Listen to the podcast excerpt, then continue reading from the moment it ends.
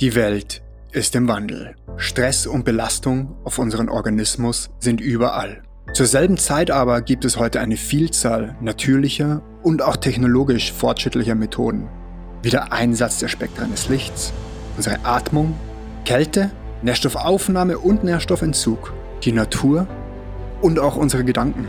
Gezielt eingesetzt ermöglichen sie nicht nur eine vollständige Entfaltung unserer Gesundheit in der heutigen Umwelt, sondern dass wir sogar neue Potenziale erobern können.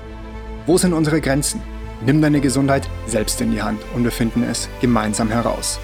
Willkommen zum Epigenetik Podcast.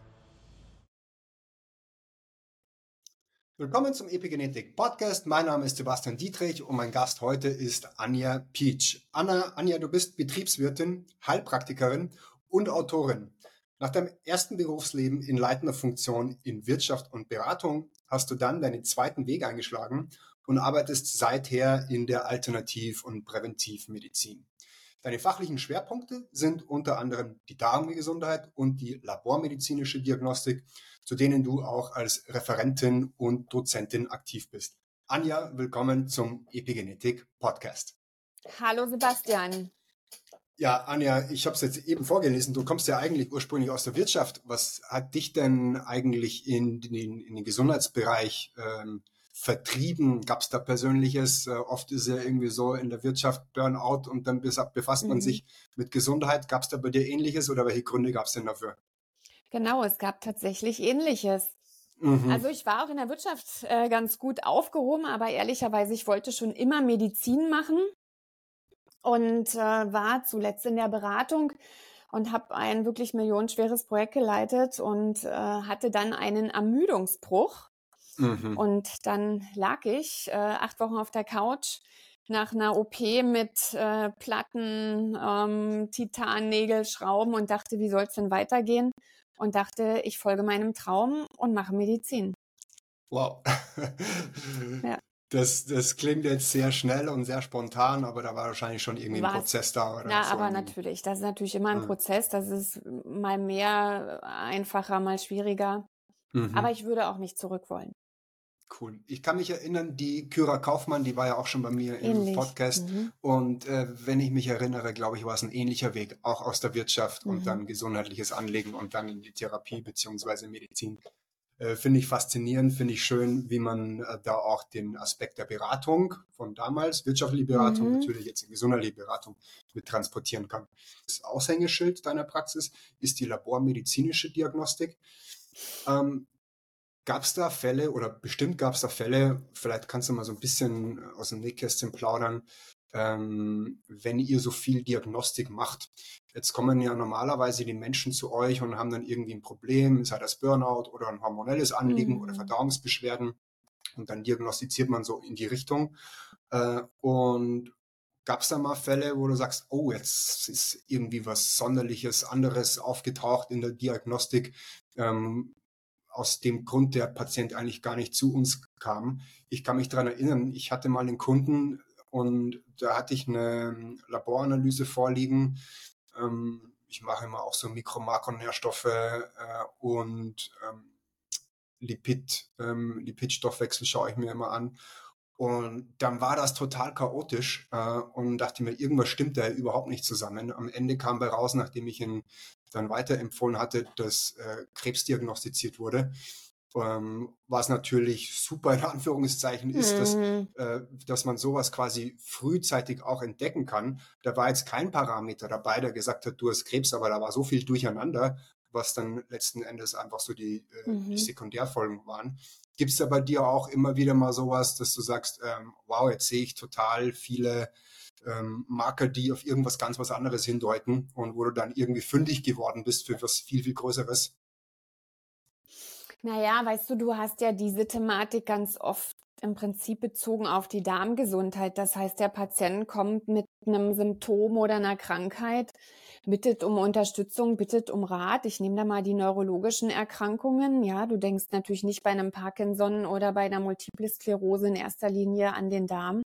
Mhm. Und ähm, aber im Grunde ja, so hart und so traurig, wie es gleichzeitig klingt, die haben alle ein Problem im Darm, im mhm. Darmmikrobiom. Mhm. Und da mhm. rede ich mhm. nicht nur von der Barriere, das Thema Leaky Gut, ja, wie durchlässig, wie permeabel ist was. Nein, ich rede da tatsächlich von einer starken Dysbiose oder ja, ähm, starken Mikrobiomverschiebung. Mhm. Jetzt äh, speziell vielleicht zum Thema Alzheimer, da gibt es ja den Dr. Dale Bredesen und das Bredesen-Protokoll, das quasi oder wodurch sich quasi Alzheimer heilen lässt, in Anführungszeichen. Er hat das ja dokumentiert in seinen Büchern. Jetzt finde ich es auch irgendwie spannend, jetzt das runterzubrechen auf äh, das Mikrobiom. Jetzt, wo du sagst, da kommen Leute, die haben Alzheimer und dann schaut man sich den, den Darm an. Im Umkehrschluss, wenn man dann das Mikrobiom versucht zu optimieren oder in Balance zu bringen, inwiefern gibt es da Verbesserungen für solche neurologischen Degenerationen? Ähm, wie macht sich das bemerkbar? Was kann man da erwarten? Naja, ich sag mal, bei den, bei den Alzheimer oder bei den demenziellen Patienten ist es ja oft so, dass im Grunde die Angehörigen mit den Betroffenen kommen. Mhm. Und ich stelle immer ganz gern die Frage oder den Anspruch, ähm, muss es unbedingt besser werden oder darf es nicht so stabil bleiben und da, also, dass es nicht mhm. schlechter wird, ja. Mhm. Und du hast in jedem Fall Verbesserungen, sei es ähm, einfach in Verdauungsthemen beispielsweise, und das ist ja schon mal absolut wichtig. Ne? Mhm. Aber du hast eben ganz klar Auffälligkeiten im Mikrobiom, A bei den ähm, im Metabolom und B ganz stark eben bei den sogenannten Butyratbildnern. Und das zieht sich eigentlich durch alle neurologischen Erkrankungen nahezu durch. Mhm. Ja, ich glaube, äh, bei solch fortgeschrittenen chronischen Erkrankungen, da hofft man dann eher, so wie du sagst, eher das Ganze aufzuhalten und äh, ist dann happy über jedes genau. halbe Prozent, was man schon genau. Fortschritt macht. Ne? Und das ja. wäre auch, weißt du, es wäre auch gelogen zu sagen, ach ja, da machen wir ein bisschen Mikrobiomtherapie, personalisierte Probiotika oder oder. So einfach ist es halt auch nicht. Ich glaube, das ist wie immer, ne? Kümmer dich um den Darm, schaff Energie ran, kümmer dich um die Metallbelastung und dann vielleicht noch um irgendwelche chronischen Infektionen. Aber ich glaube, ohne Labor, Blutdiagnostik kommst du bei diesen Sachen auch überhaupt gar nicht weiter. Mhm. Hm, Anja, du bist ja Expertin auch, was das Thema Darm angeht. Deswegen, da könnten wir jetzt eigentlich schon direkt dranbleiben. Mhm. Wir wollen aber heute eigentlich eher äh, in eine andere Richtung an Labordiagnostik anknüpfen, also vor allem äh, so was Mikro- und Makronährstoffe angeht. Jetzt ist es so, wir haben jetzt auch Coaches, die zuschauen, die haben vielleicht noch gar nicht wirklich Kontakt gehabt mit so Blutanalysen. Ähm, oder vielleicht generell Analysen, weil es gibt ja auch zum Beispiel Haarmineralanalysen etc. Vielleicht können wir da mal so, ähm, ohne tief einzutauchen, worauf sollte man denn achten, wenn man äh, solche Analysen macht, beziehungsweise wenn man draufschaut. Es gibt ja unterschiedliche äh, Verfahren. Ich habe jetzt die Haare schon angesprochen, gibt ja auch Serum, Vollblut. Ähm, worauf ist denn da zu achten? Und wie valide sind die unterschiedlichen Geschichten? Also ich will da denen jetzt nicht zu nahe treten, die vielleicht Haarmineralanalysen machen. Sicherlich ist da auch was dran. Ich glaube immer, dass einfach das objektivste Medium sind immer noch die sogenannten Körpersäfte. Und dazu zähle ich ganz klar Blut, Stuhl und Urin oder auch Speichel. Ne? Mhm. Deswegen bin ich jetzt einfach ganz klar ein Freund davon, das über diese Medien zu ähm, diagnostizieren und die äh, Mineralien oder Mineralstoffhaushalt eben ganz besonders über das Blut. Mhm. Und du hast es richtig angesprochen. Es gibt hier die unterschiedlichsten Blickwinkel, wie ich auf diese Themen gucken kann. Und wenn ich einfach ein Kalzium im Serum messe, muss uns immer bewusst sein, ich messe etwas, was dort, ich schreibe jetzt mal so lapidar, was da jetzt gerade rumschwimmt.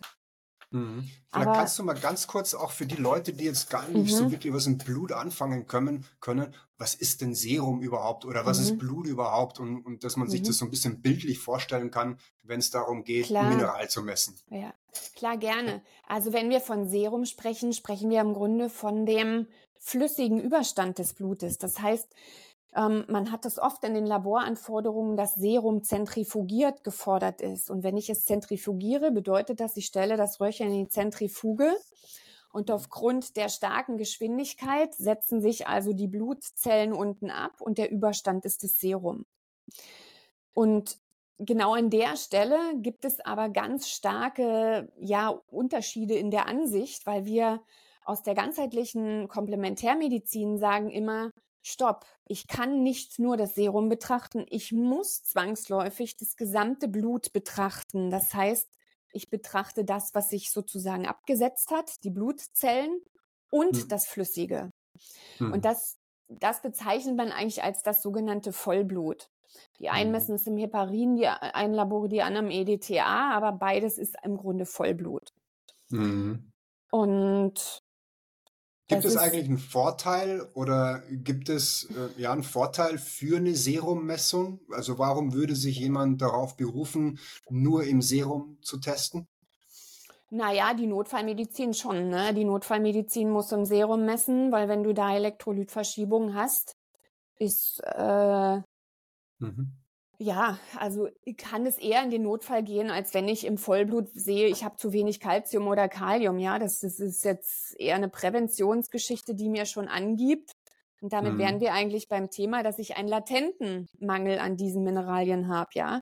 Und mhm. wenn ich mhm. jetzt aber Kalium zu wenig im, im Serum habe, dann kann das tatsächlich zu Herzrhythmusstörungen etc. pp. führen. Mhm, okay, ja. da werden wir jetzt gleich noch drauf eingehen, dann zu den, auf die unterschiedlichsten Mineralien. Jetzt haben wir erstmal so eine Basis geschaffen. Okay, also es macht auf jeden Fall Sinn, im Vollblut zu testen, was die Mineralien angeht. Ähm, jetzt ähm, denken viele immer, viele denken sich jetzt auch wahrscheinlich, wenn ich das jetzt bringe, das ist auch klar, aber für viele ist es eben auch nicht klar.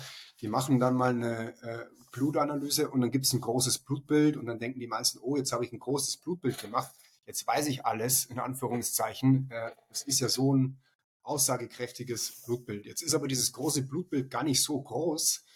Ähm, was gibt es denn da für andere Möglichkeiten noch außer diesem großen Blutbild, ähm, um noch mehr Informationen über den Körper zu bekommen? Das ist eigentlich jetzt eine rhetorische Frage. Ich will jetzt darauf hin, dass es eben diese ähm, Mikro-Makronährstoffanalysen gibt.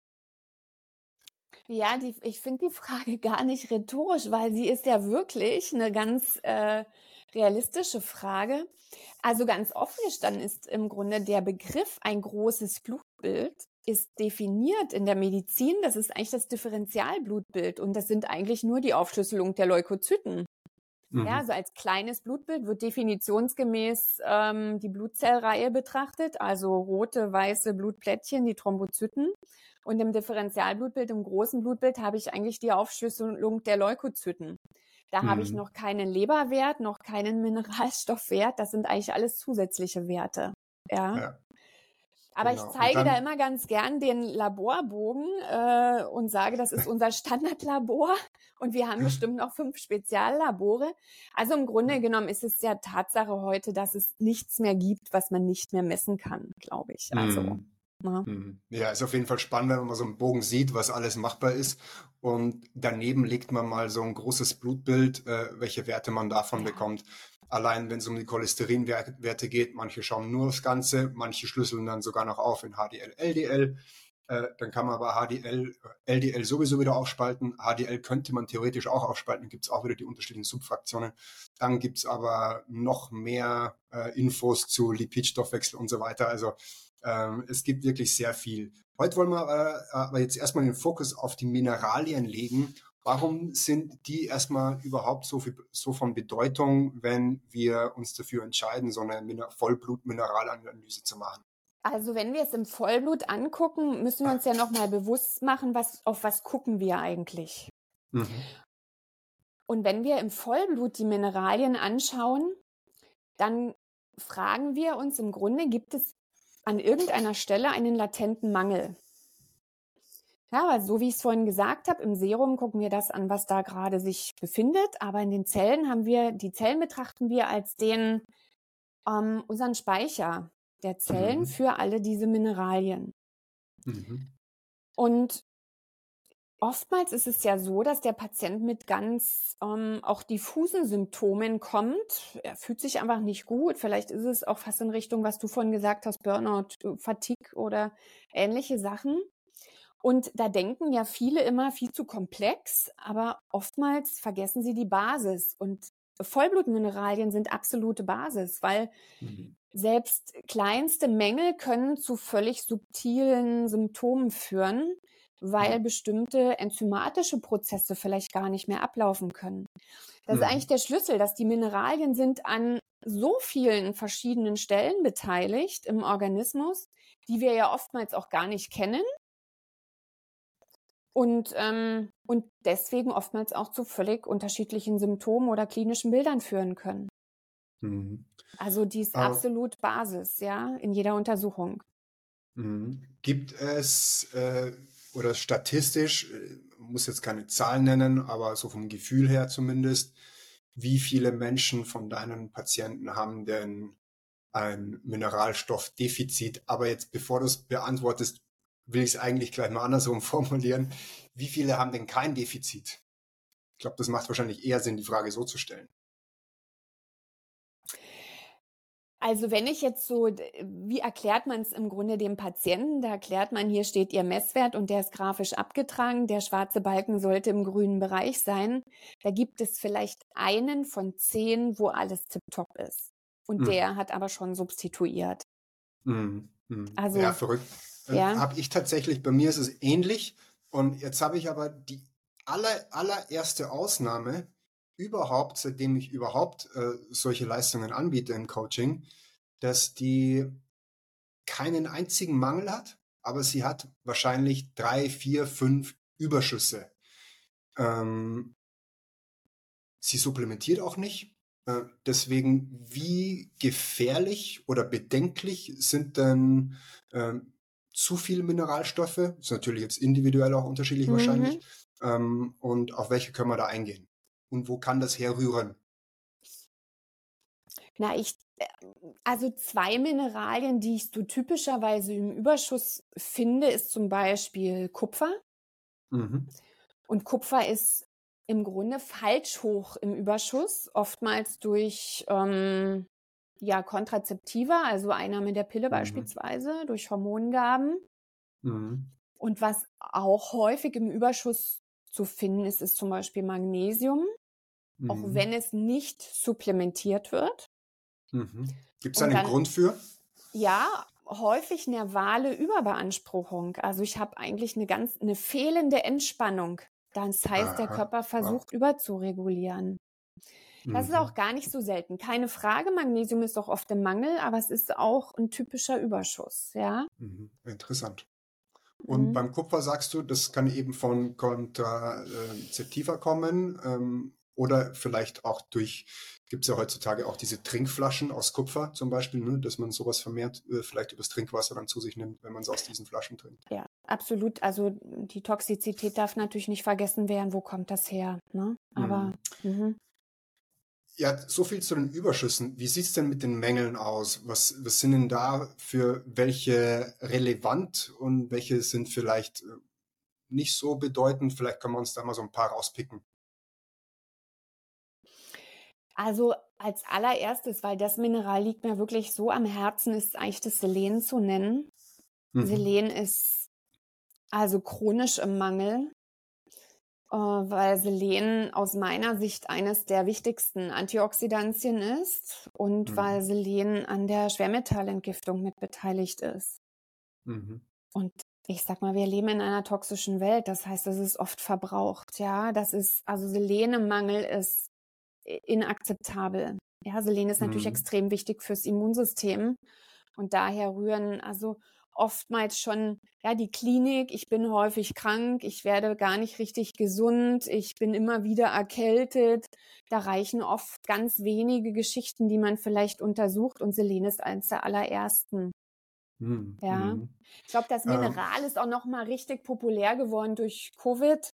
Da war es mhm. eigentlich eines der meisten beschriebensten Mineralien, weil Selen verringert eben auch tatsächlich so die Viruslast und verbessert die NK-Zellaktivität auch. Ne? Hm, okay, also super wichtig auch fürs Immunsystem. Ja. Nicht, ja. nicht nur, wenn man an Mineralien denkt, denkt man immer an Zink, vielleicht fürs Immunsystem, aber ebenso wie du sagst, eben auch Selen. Selen.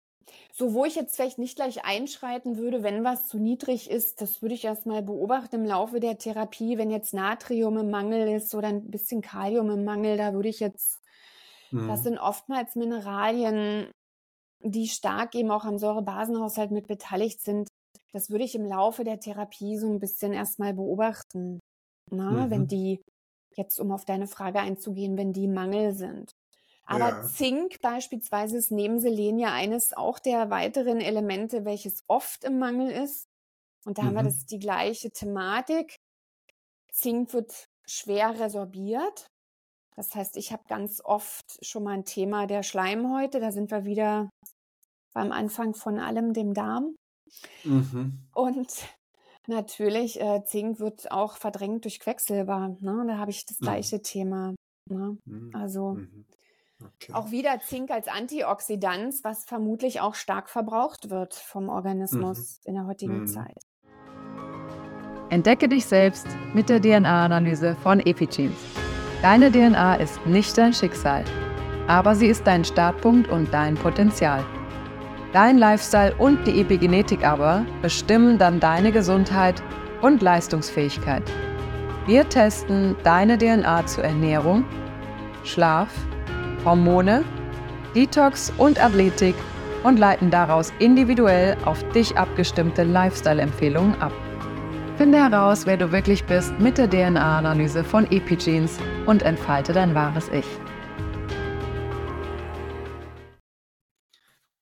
Du hast ja jetzt schon ein paar genannt, die man häufig auch immer in Verbindung nimmt, also so sozusagen eine Ratio herstellt. Das sieht man dann häufig auch in, bei Laboranalysen, dass eben mhm. so ein mhm. Quotient angegeben wird.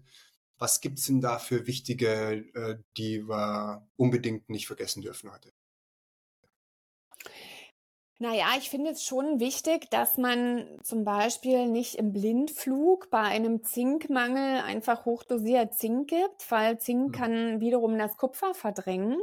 Und mhm. dann habe ich eigentlich ein Folgeproblem, was mir vorher gar nicht so bewusst war. Also mhm. ich würde das schon versuchen, entweder, wenn ich eine Empfehlung für eine Supplementierung ausspreche, dass man es zeitlich trennt und nicht alle Mineralien unbedingt zusammen einwirft, mhm. ja, ähm, dann kann man diesem Risiko schon mal gut aus dem Weg gehen.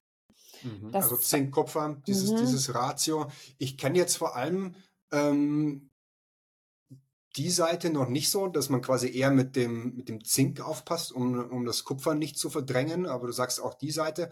Andersrum kenne ich es jetzt eher, dass vielleicht zu viel Kupfer vorhanden ist äh, und nicht ausreichend Zink. Äh, Kupfer wird ja auch immer wieder mit äh, erhöhten Östrogenen in Verbindung mhm. gebracht. Ähm, aber eben auch äh, die andere Seite ist wichtig, dass du eben sagst, da ist eine Balance, nicht nur zu viel Zink oder mhm. zu viel Kupfer, es muss mhm. natürlich immer in, der mhm. Balance sein. Ja, du hast schon Zink in höheren Dosen, hemmt schon die Kupferaufnahme und zum Beispiel auch ähm, Zink kann unter Umständen auch was ja sehr häufig auftritt, dass Schilddrüsenhormone in der Früh eingenommen werden. Auch das kann durch Zink gehemmt werden. Also mhm. Ich gebe Zink sehr gerne abends oder empfehle es abends zu nehmen, weil viele werden auch müde von Zink, weil Zink eben auch entgiftet. Also man mhm. kann das auch gut am Abend einnehmen. Okay, interessant. Mhm. Und du sagst, Zink hemmt die äh, Schilddrüsenproduktion? Zink hemmt unter Umständen mhm. auch die Wirkung des Schilddrüsenhormons, wenn ich ja, äh, Thyroxin beispielsweise in der Früh einnehme. Also da würde ich vorsichtig sein. Mhm. Bei, der, bei der Supplementierung. Mhm. Aber dann wahrscheinlich, äh, ja auch natürlich, auch wenn ich es nicht supplementiere, müsste es ja quasi auch ähm, mein T4 hemmen. Oder ist das dann? Klar, ja, ja, ja mhm. genau. Okay. Also da einmal schauen, ähm, nicht zu viel, nicht zu viel ist immer mehr, also quasi in, in der Balance bleiben. Genau. Und wenn dann mhm. abends einnehmen. Was gibt es denn noch für ein wichtiges Ratio neben dem Zink-Kupfer-Ratio? Magnesium, Calcium fände ich noch sehr wichtig, äh, mhm. dass ich ja jetzt nicht unbedingt mein Magnesium da hochschieße. Wobei das eigentlich kaum möglich ist, weil wenn das Magnesium zu hoch geht oder derjenige das zu hoch dosiert einem, kriegt er eigentlich eher Durchfall. Das heißt, die Calciumverschiebung habe ich an der Stelle gar nicht so. Okay. Ähm, aber ich sollte trotzdem auf dieses Verhältnis gut achten, weil es ist ja einfach ein Mythos, dass der sich so festgesetzt hat, dass bei Muskelkrämpfen, Verspannungen wird Magnesium eingeworfen. Es ist eigentlich gar nicht das Magnesium. Ähm, es ist eben ganz oft das Kalzium, was auch fehlt, weil gerade an mhm. muskulären, neuronalen Schaltstellen hängt das Kalzium viel stärker gebunden als das Magnesium. Mhm. Gibt es oder hast du Daten zu Vergleich, wie häufig kommen Magnesiummängel im Vergleich zu Kalziummängeln vor? Gibt es da irgendwas, was dir bekannt ist? Also ich würde sagen, aus meiner Erfahrung in der Praxis Magnesiummangel fast häufiger als das Kalzium. Mhm. Wo, ja, wenn das Kalzium fehlt, haben wir wieder die Problematik, dass wir gar nicht wissen, warum eigentlich. Kalzium wird durch Blei verdrängt. Das heißt, ich mhm. könnte also das, äh, den niedrigen Kalziumspiegel aufgrund einer erhöhten Bleibelastung im Gewebe haben. Das kann gut sein. Mhm. Interessant. Auf der anderen Seite, Kalzium ist eigentlich auch das Mineral im Säurebasenhaushalt. Mhm. Das heißt, ja, jeder Organismus hat halt auch seine unterschiedlichen Regulationsmechanismen. Ne? Der eine verbraucht halt mehr das Kalzium, der andere vielleicht mehr das Magnesium. Mhm. Aber ich würde sagen, klassisch ist wahrscheinlich das Magnesium also häufiger erniedrigt als das Kalzium. Mhm. Du hast jetzt gerade was Spannendes angesprochen, und zwar Blei verdrängt Kalzium. Mhm. Äh, Gibt es da mehr solche Beziehungen? Vorhin, glaube ich, hast du schon Quecksilber äh, verdrängt Selen gesprochen oder auch andersrum. Ähm, Gibt es da noch irgendwelche spannenden Beziehungen zwischen natürlichen Mineralstoffen und toxischen Schwermetallen? Genau, Selen, Quecksilber hatten wir gesagt, Quecksilber, Zink, äh, Quecksilber, Zink. hatten wir gesagt. Mhm. Und ja, du hast natürlich auch Cadmium als eines mhm. der, ich bin jetzt im Rhein-Main-Gebiet, das ist halt leider atmen wir das auch alles ein, ja. Und mhm. Cadmium verdrängt auch Zink, ja, kann auch zum, zu mhm. einem Zinkmangel letztlich führen. Oder mhm. Rauchen, Cadmium aufgenommen über viel Schokoladenkonsum beispielsweise. Das ist häufig in Kakao, ne? In, Absolut, äh, ich, ja. Mhm. ja. Wir sind ja, meine Frau und ich sind ja Kakao-Lovers. Meine Frau macht äh, häufig Kakao-Zeremonien und wir haben ganz guten Kakao aus Guatemala, aber äh, die sind scheinbar massiv Cadmium belastet. Ne? Also bin ich auch schon drauf gestoßen. Mhm. Kann man dann im Umkehrschluss auch sagen, okay, je mehr Kakao wir jetzt trinken, desto mehr müssten wir eigentlich Zink aufnehmen, weil das Zink vielleicht auch wieder das Cadmium verdrängen könnte? Oder gilt das nur in eine Richtung?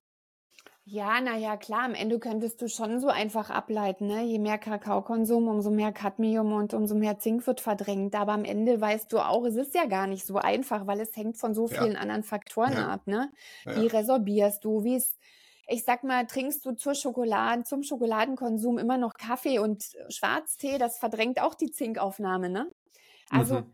ich glaube, da würden sich diese Dinge vielleicht nochmal potenzieren. Ja, okay. Und natürlich gehört zur Entgiftung viel, viel mehr als einfach nur Absolut. ein Mineral. Ja. Äh, deswegen äh, ja. eine doofe, doofe, Frage, die da aufkam ja. von mir. ähm, lass uns nochmal zurückkommen zu den äh, Quotienten. Wir haben jetzt äh, Magnesium, Calcium, wir haben Zink und ähm, na, sag schon, Zink Kupfer. und Kupfer, Zink genau. Und Kupfer. Ähm, haben wir noch irgendwas, was wir unbedingt mit erwähnen sollten? Ja, du hast halt noch Natrium, Kalium.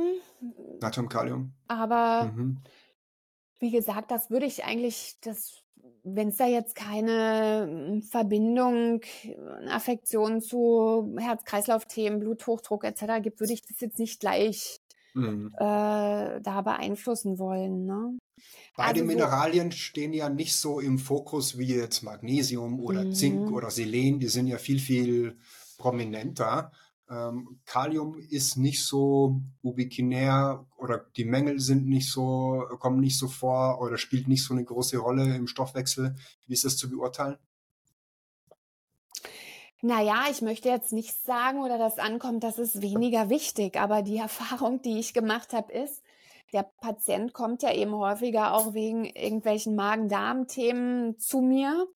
Und mhm. wenn ich das Mikrobiom behandle, regulieren sich eben gerade Natrium, Kalium reguliert sich dann, weil er mhm. eher eine andere Resorption hat, weil er sich vielleicht anders ernährt und da brauche ich äh, sozusagen keine Substitutionen einführen. Mhm. Das ist aber halt oft bei Zink und Selen wirklich anders zu betrachten. Okay, super.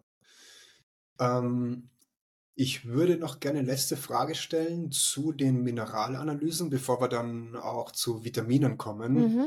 es gibt ja dann, je nachdem, welches Labor das anbietet, immer noch eine zweite Tabelle, das heißt dann bereinigt oder korrigiert. Mhm. Ähm, das geht dann auch nochmal auf genau die gleichen äh, Nährstoffe wird dann eingegangen. Wie ist, wie sind dann die beide in Verbindung zu bringen oder was ist da der Unterschied? Das ist ja auch immer eine ganz beliebte Frage, die oft tatsächlich auch viele Therapeuten gar nicht differenzieren können. Hm. Also zu unserem Anfang zurück, da haben wir gesagt, Vollblut heißt, ich betrachte die Zellen und den flüssigen Teil des Blutes.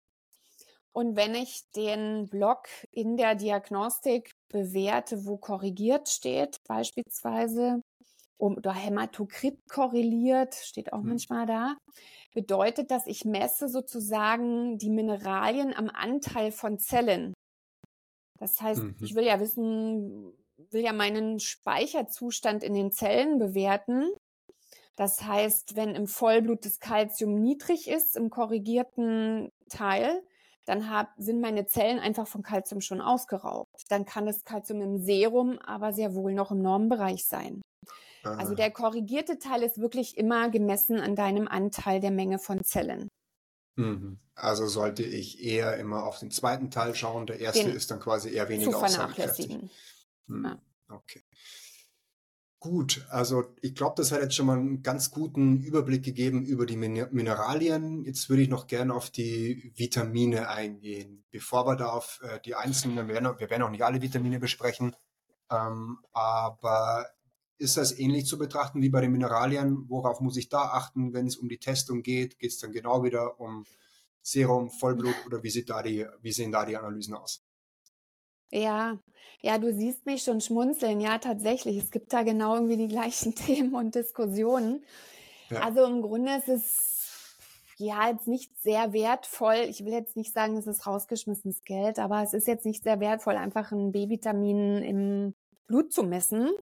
Mhm. Ähm, also da gibt es eher so vielleicht zwei Betrachtungsweisen, dass man ja gern von den aktiven Formen spricht oder manche Labore mhm. bezeichnen die, glaube ich, als die bioaktiven. Mhm. Das heißt, ein Vitamin muss vom Körper umgebaut werden, damit es überhaupt seine Funktionen erfüllt. Und ähm, wenn auf dem Umbauweg Probleme entstehen, dann sehe ich das im Prinzip in dem Wert des Bi der bioaktiven Form. Ne, wenn die mhm. zu niedrig ist, weiß ich, alles klar, muss mhm. ich entweder auf entsprechende Supplemente zurückgreifen oder ähm, die Umwandlung unterstützen. Mhm. Machen wir mal ein Beispiel. Du hast jetzt gesagt, bei den B-Vitaminen macht es wenig Sinn, das im Blut zu testen. Jetzt haben wir aber vorhin schon gelernt, Blut ist ja komplizierter. Gibt ja Serum, gibt ja Vollblut. Ähm, also auch, auch da wieder, was konkret würde man da testen? Was meinst du damit? Blut macht gar nicht so viel Sinn. Und machen wir es mal am Beispiel vielleicht auch, was Bioaktivität angeht, am B12. Ich glaube, das äh, ist am eindeutigsten. Also ich finde, dass das B12 ist ja jetzt von der Labordiagnostik betrachtet so relativ einfach. Will ich wissen, wo der Patient oder die Patientin jetzt mit ihrem B12-Haushalt steht? Eigentlich ist es für mich fast uninteressant. Es gibt sicherlich bei neurologischen Erkrankungen würde man das messen, ja. Mhm. Ähm, dann würde man aber gerade beim B12 das sogenannte Holotranscobalamin messen, weil du damit dieses intrazelluläre Thema bekommst. Mhm. Ich persönlich messe standardmäßig das sogenannte Homozystein. Mhm. Weil das Homozystein ist ja eine Aminosäure, die automatisch im Stoffwechsel entsteht und die kompensiert wird durch B6, B12 und Folsäure. Das heißt, ich kriege hier den individuellen Bedarf raus. Ja, weil wenn mhm. du jetzt beispielsweise in der Norm wärst beim B12-Spiegel, wenn ich den bewerte, behaupte ich mal, kann dein Homozystein trotzdem zu hoch sein, weil du einen ganz anderen Bedarf hast. Mhm. Ja, also mhm. da würde ich es ganz klar so sehen, dass ich eher den funktionellen Charakter bewerten möchte und gar nicht bewertet nach mhm. irgendeinem Referenzbereich. Mhm. Okay. Ähm, ja. Ich würde mir immer oder ich schaue mir immer schon gerne den Holotranscopalamin-Wert mhm. an, als aber auch den normalen Serumwert. Äh, das ist dann manchmal so, dass natürlich der Referenzbereich häufig je nach Labor viel zu niedrig bewertet wird. Ähm, ich schaue da immer gern eher auf so Werte ab 400 aufwärts. Absolut, ähm, ja. Mh. und äh, schaue mir aber dann auch immer den, den, den Holotranscobalamin-Wert an.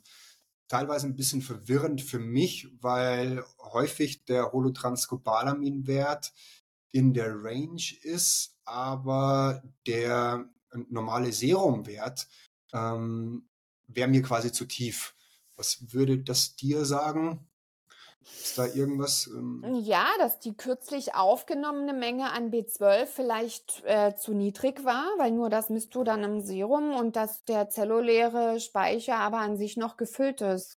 Okay, okay. Die ja. kurzfristige Aufnahme mhm. mh, hm, wäre während des Speicherstatus. Okay, mhm. ja. Okay, ja, interessant. Du sagst aber, du schaust dir das Ganzheitliche an. Homozystein war jetzt ein Stichwort für mich ähm, hat jetzt mit dem Methylierungszyklus zu tun. Da sagst du natürlich, ist es wichtig, es kann in unterschiedlichste Seiten abgebaut werden. Gibt es da, wenn man einen kurzen Ausflug machen, ähm, ähm, gibt es ja MT-HFR, schauen ja mittlerweile viele drauf, auch wenn es um Homozystein geht. Machst du auch solche Analysen, was in die Richtung geht?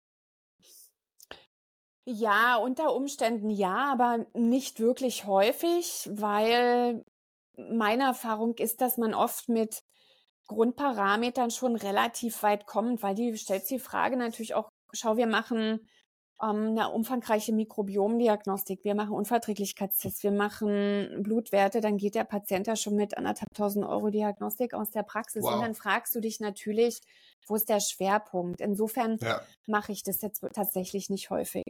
Hm, okay.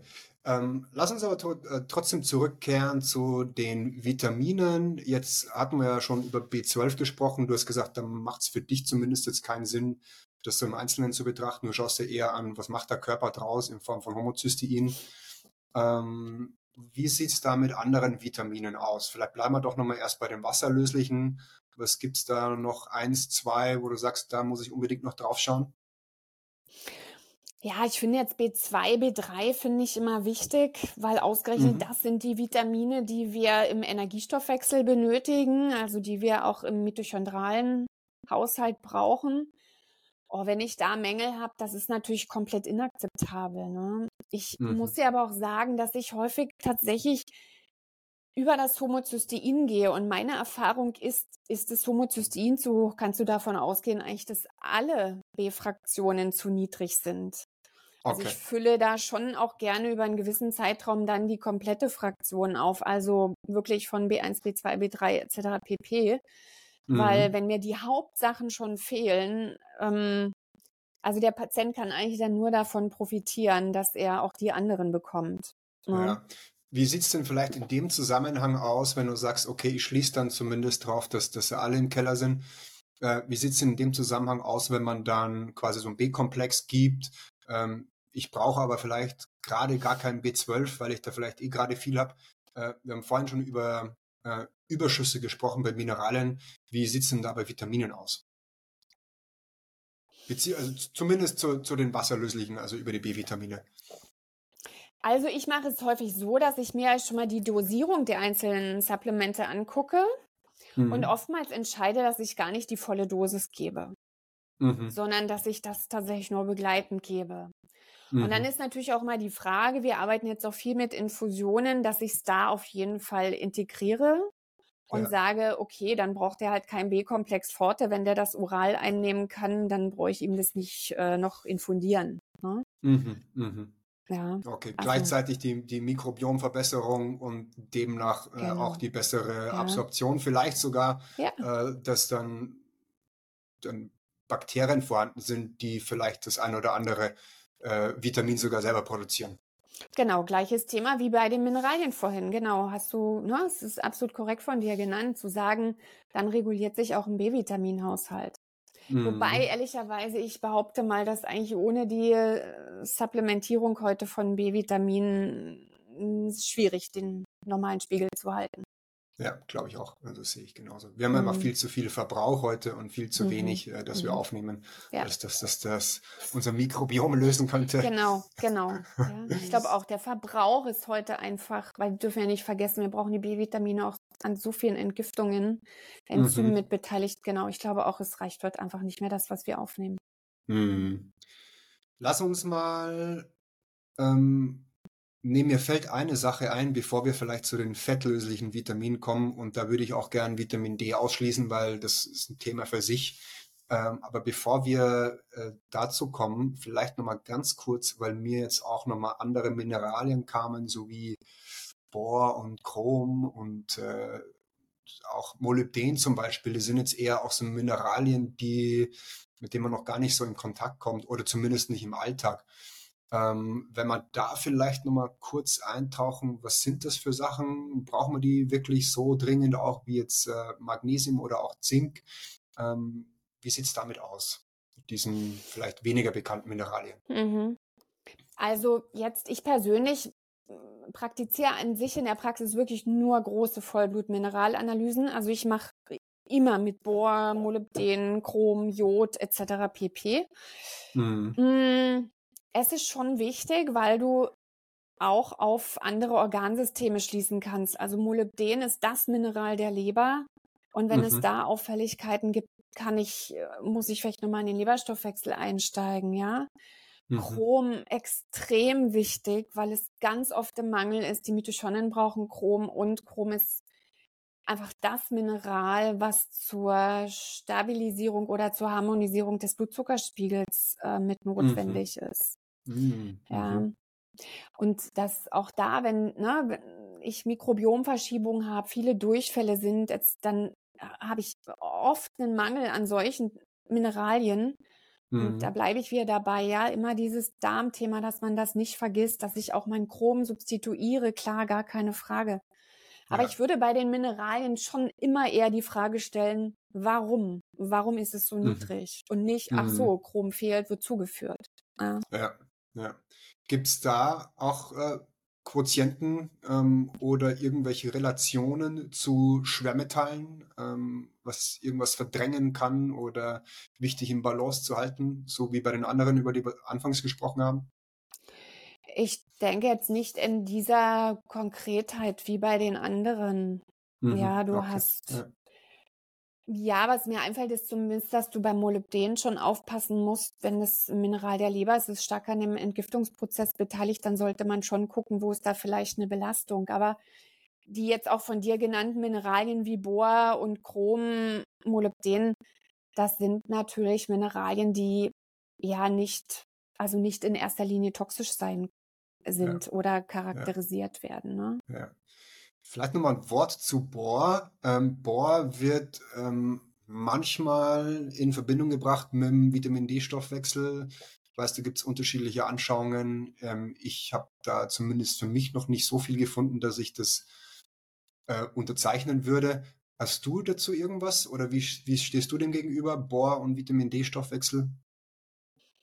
Ja, ich, es ist auf jeden Fall eine Abhängigkeit und ich erlebe es ganz oft, wenn Vitamin D niedrig ist, dass auch das Bohr niedrig ist. Mhm. Das heißt, ich greife eigentlich dann immer erst in den Vitamin D-Stoffwechsel ein und das Bohr zieht nach. Aha, okay, also so rum. Tatsächlich mhm, nicht andersrum, mhm, das Bohr, mhm, die Aufnahme, mhm. sondern ah, das ist auch interessant zu wissen. Weil in der Regel justiert sich tatsächlich auch, aber ich kann natürlich jetzt nicht sagen, dass es nur die Vitamin D-Zufuhr ist. Vielleicht ist es ja auch das Komplettprogramm, was ich sonst anbiete, noch dazu. Aber ja. eigentlich vernachlässige ich das Bohr vom Grundsatz erst einmal. Wenn es sich mhm. in der Verlaufskontrolle tatsächlich nicht reguliert, dann würde ich da nochmal nachhaken. Mhm. Es ist ja dann quasi nicht so, dass du Bohr supplementierst oder die Ernährung so anpasst, dass der äh, Patient mehr Bohr zu sich nimmt, sondern es geht dann quasi eher um die Absorptionsfähigkeit. Genau. Warum quasi Bohr genau. von Anfang an niedrig war, wahrscheinlich dann die Absorptionsfähigkeit oder was auch immer im Stoffwechsel vielleicht nicht funktioniert hat, was quasi dann durch deine Therapie verbessert wird und dann mhm. das Bohr mit mhm. hochzieht. Mhm. Interessant. Mhm. Okay, super. Ja, hat sich jetzt gelohnt, glaube ich, dass wir da nochmal kurz darauf eingegangen sind, auf die restlichen Mineralien. Ähm, ja, es ist ja eigentlich immer der Wunsch des Therapeuten, ne? dass er an einer Stelle anfängt und dass sich viele andere Prozesse regulieren. Das ist ja, naja, mhm. das ist ja so der Traum jedes Therapeuten, sage ich mal, dass du, weil wenn man an jeder Stelle plötzlich da ähm, justiert und jede Schraube betätigt, ähm, ist es vielleicht auch überfordernd für den Patienten. Mm, ja. Ähm, ein letztes Wort zu den äh, Vitaminen. ähm, ohne dass wir jetzt auf Vitamin D eingehen, wie sieht es denn mit ADK, ähm, AD, nee, AKE e. quasi aus? Ähm, genau, AKE. Äh, wie sieht es denn damit aus? Ähm, vielleicht, wenn wir mal ganz kurz zu K kommen, da gibt es ja auch wieder unterschiedliche Subfraktionen. Jetzt ist es äh, zumindest so, wenn, wenn ich meine äh, Werte im Kopf habe, dann ist es mehrmals so, dass eben MK4 im Mangel ist. Mhm. das kann ich aber so gar nicht supplementieren, zumindest nicht am deutschen Markt. Es ist sehr schwer, mhm. das zu mhm. bekommen. Wie siehst du da dieses, ähm, diese Mängel? Tauchen die tatsächlich mhm. grundsätzlich mehr auf im MK4 oder wie kannst du das beschreiben? Also nach meiner Erfahrung ist es so, dass tatsächlich ja jetzt in den, dass es auch angekommen ist in der Bevölkerung, dass ich bei Vitamin D unbedingt äh, K2 mit integriert haben muss. Um, ähm, deswegen trifft man den K2 MK7-Mangel eigentlich dann relativ selten an im Vergleich zum MK4-Mangel. Also ja. für mich ist dieses Thema nach wie vor auch irgendwie ein Mikrobiom-Thema, so dass ich das da an der mhm. Stelle auch erstmal ähm, ja, ich sage jetzt nicht ignoriere, aber ich würde es jetzt an der Stelle nicht überbewerten, aber ich, ich treffe es genauso an, wie du es beschreibst.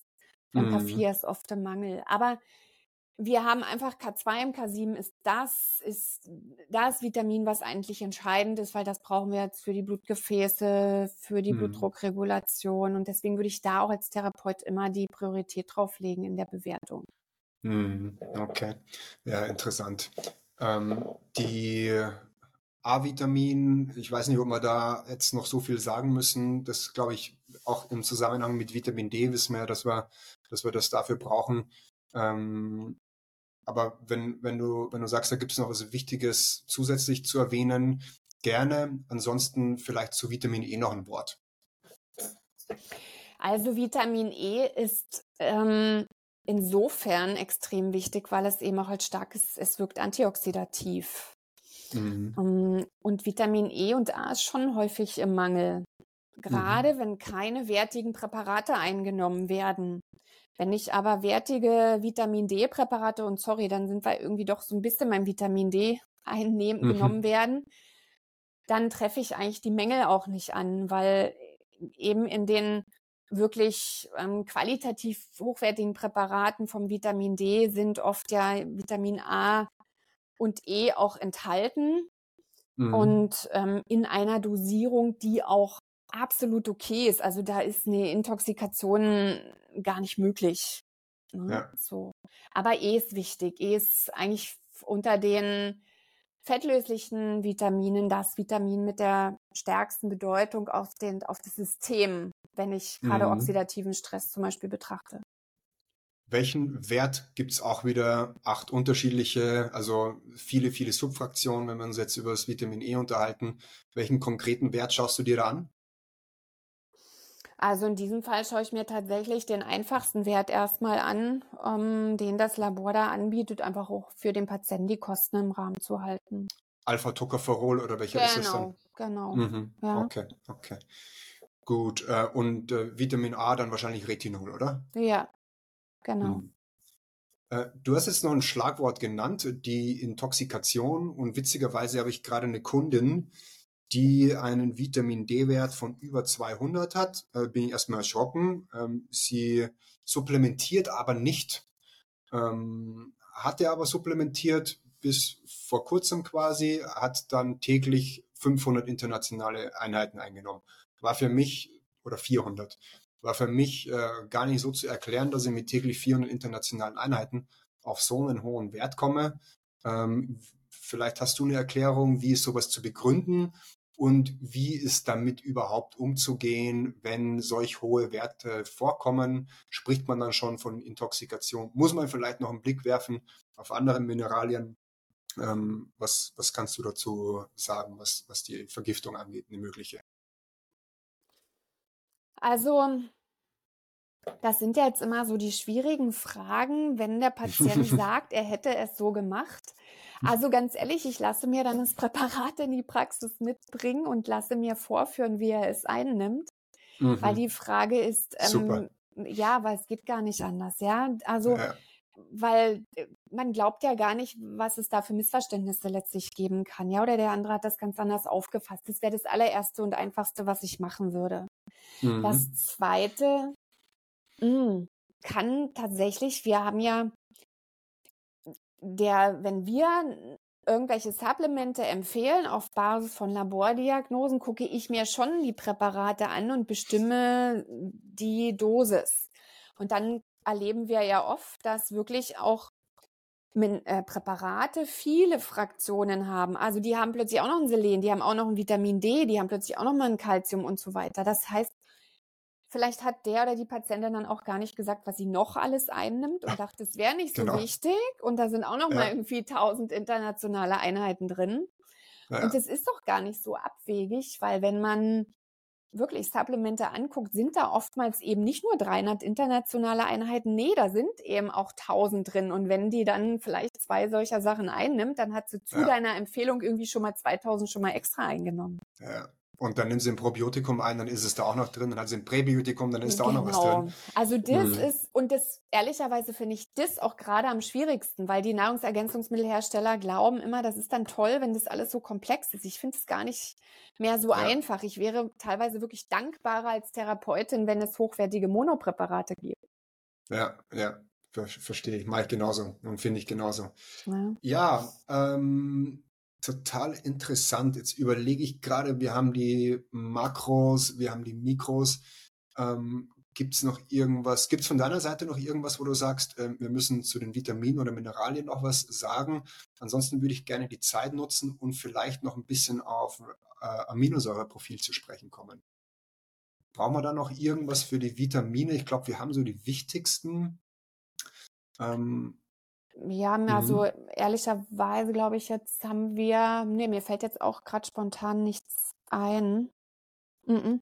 Dann würde ich sagen, lass uns mal äh, ähm, einen Blick aufs Aminosäureprofil werfen. Ich muss ganz ehrlich sagen, ich habe da früher viel mitgearbeitet, habe das aber irgendwann dann verworfen und habe es jetzt quasi nicht mehr so drin als Standard, ähm, weil das für mich gar nicht so spannend war. Da kamen immer ähnliche Profile, sehr selten waren eindeutige Mängel. Es mhm. waren immer so ein, zwei Sachen. Ich weiß gar nicht mehr, ob das Tryptophan war mhm. und äh, Phenylalanin. Phenylalanin und, und, äh, mhm. und noch eins, äh, Phenylalanin und Sag schon, da gibt es noch eins. Da waren immer zwei. Tyrosin äh, ist oft Tyro, Tyrosin, genau. Tyrosin und Phenylalanin.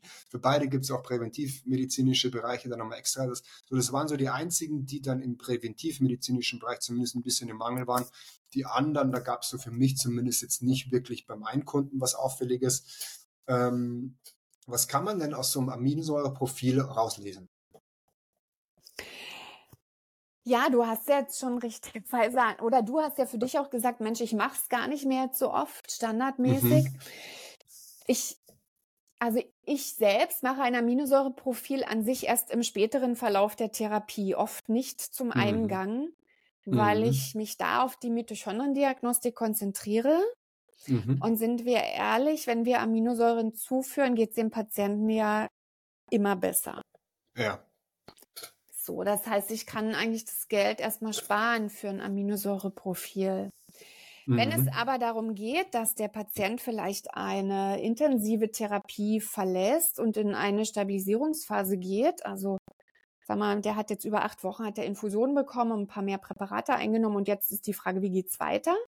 Dann würde ich schon ein Aminogramm machen, um nochmal Mängel festzustellen, um ihn vielleicht in Monotherapien oder in Form von Monopräparaten die richtige Aminosäure zu, zu geben. Mhm. Und das, was du formuliert hast, zu sagen, hey, Phenylalanin, Tyrosin ist eigentlich eh mal Mangel, das ist typische Nebennierenthema, mhm. passt in unsere Gesellschaft, in unsere Zeit, das ist analog zu den B-Vitaminen, was wir vorhin gesagt haben, tut immer ja. gut. Aber ich finde es schon wichtig, nochmal zu sehen, hey, wo ist der Schwerpunkt? Fehlen ihm schwefelhaltige Aminosäuren, Cystein?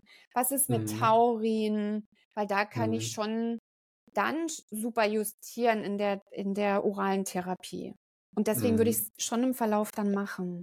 Mhm. Ja, interessant.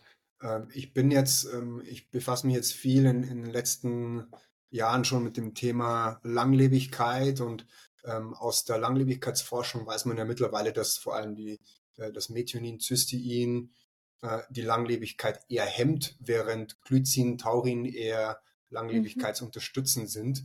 Also wäre es dann doch mal vielleicht auch wieder äh, in dem Zusammenhang ganz interessant drauf zu werfen, wie sieht da der Haushalt aus in dem Aminosäureprofil. Vielleicht mal von der anderen Seite betrachtet, finde ich auch spannend. Ja, cool. Ähm, sonst noch irgendwas, was man zum Aminosäureprofil ähm, erwähnen müsste? Ähm, ich, was ich zum Beispiel ähm, auch bemerkt habe, ähm, zumindest von Erzählungen, wenn die Leute dann erzählen, wie viel Proteine sie zu sich nehmen, das hat sich so ein, was ich dann als Proteinmangel bezeichnen würde, hat sich so nicht eins zu eins in so einem Aminosäureprofil dann gezeigt, dass dann quasi alle Aminosäuren im Keller wären. Ähm, siehst du das auch so oder wird sich das gar nicht so eins zu eins zeigen in so einem Profil?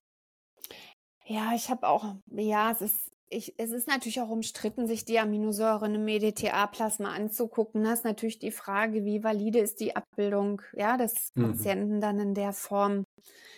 Mm, also ich sehe es da ähnlich wie du. Normalerweise müssten die Aminosäuren viel niedriger sein als ähm, ja, wenn man den Patienten betrachtet, als in der Labordiagnostik dann ausgewiesen wird. Mhm. Aber häufig braucht man ja, das kann man ja auch so deutlich formulieren und klar auch etwas farbig auf weiß, um dem Patienten darzulegen, hey, es tut ihm gut, dass er eben ein NAC nimmt beispielsweise, weil das mhm. halt niedrig ist.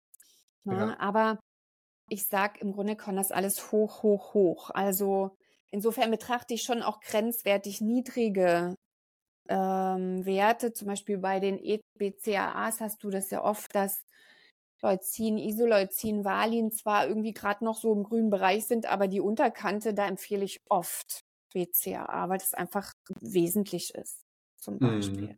Mhm. Also vielleicht okay. eher so nochmal Grenzwerte betrachten, das würde ich machen. Ja, ja Anja, ähm, ich würde gerne den Kreis schließen jetzt. Und wir hatten vorhin angefangen, da hatten wir über die Art und Weise gesprochen, wie man testen kann.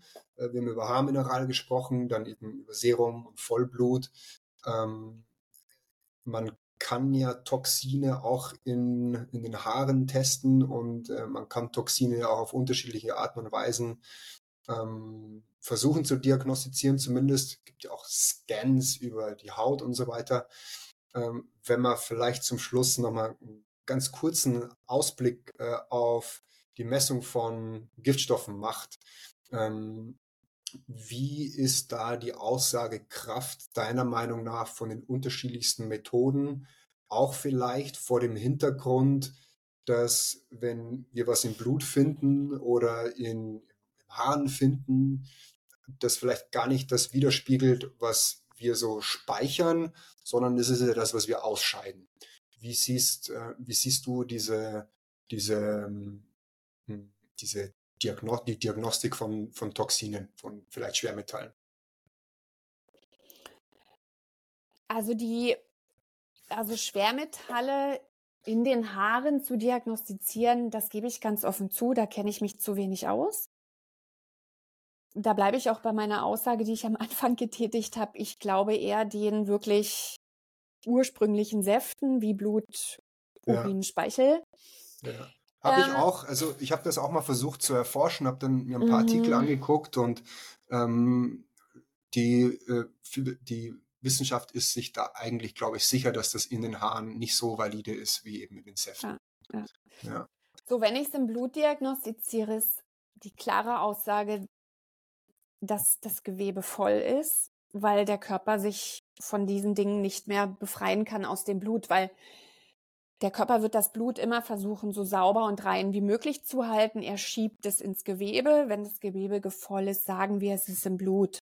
Mhm. Ich kann dann aber trotzdem nicht sagen, und ich glaube, da liegt auch der Fehler ganz vieler ähm, Therapeuten, oder müssen wir entgiften?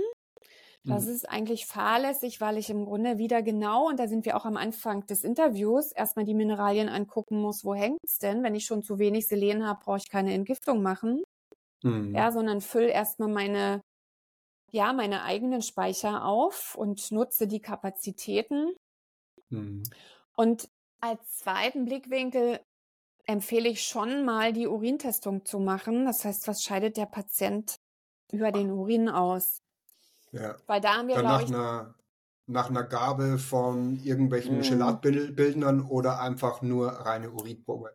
Fast schon mal ohne Gelatbildner, weil wenn ich ja. sehe, im Blut ist es voll und der Urin zeigt nicht viel, ja gut, mhm. dann kann ich noch mal eine Kontrollprobe machen, aber wenn das wieder eher wenig unauffällig ist, dann habe ich auch einen schlechten Entgifter und es ist also nicht schlecht, die Metalle im Urin zu haben, sondern ich weiß, er entgiftet und scheidet es aus.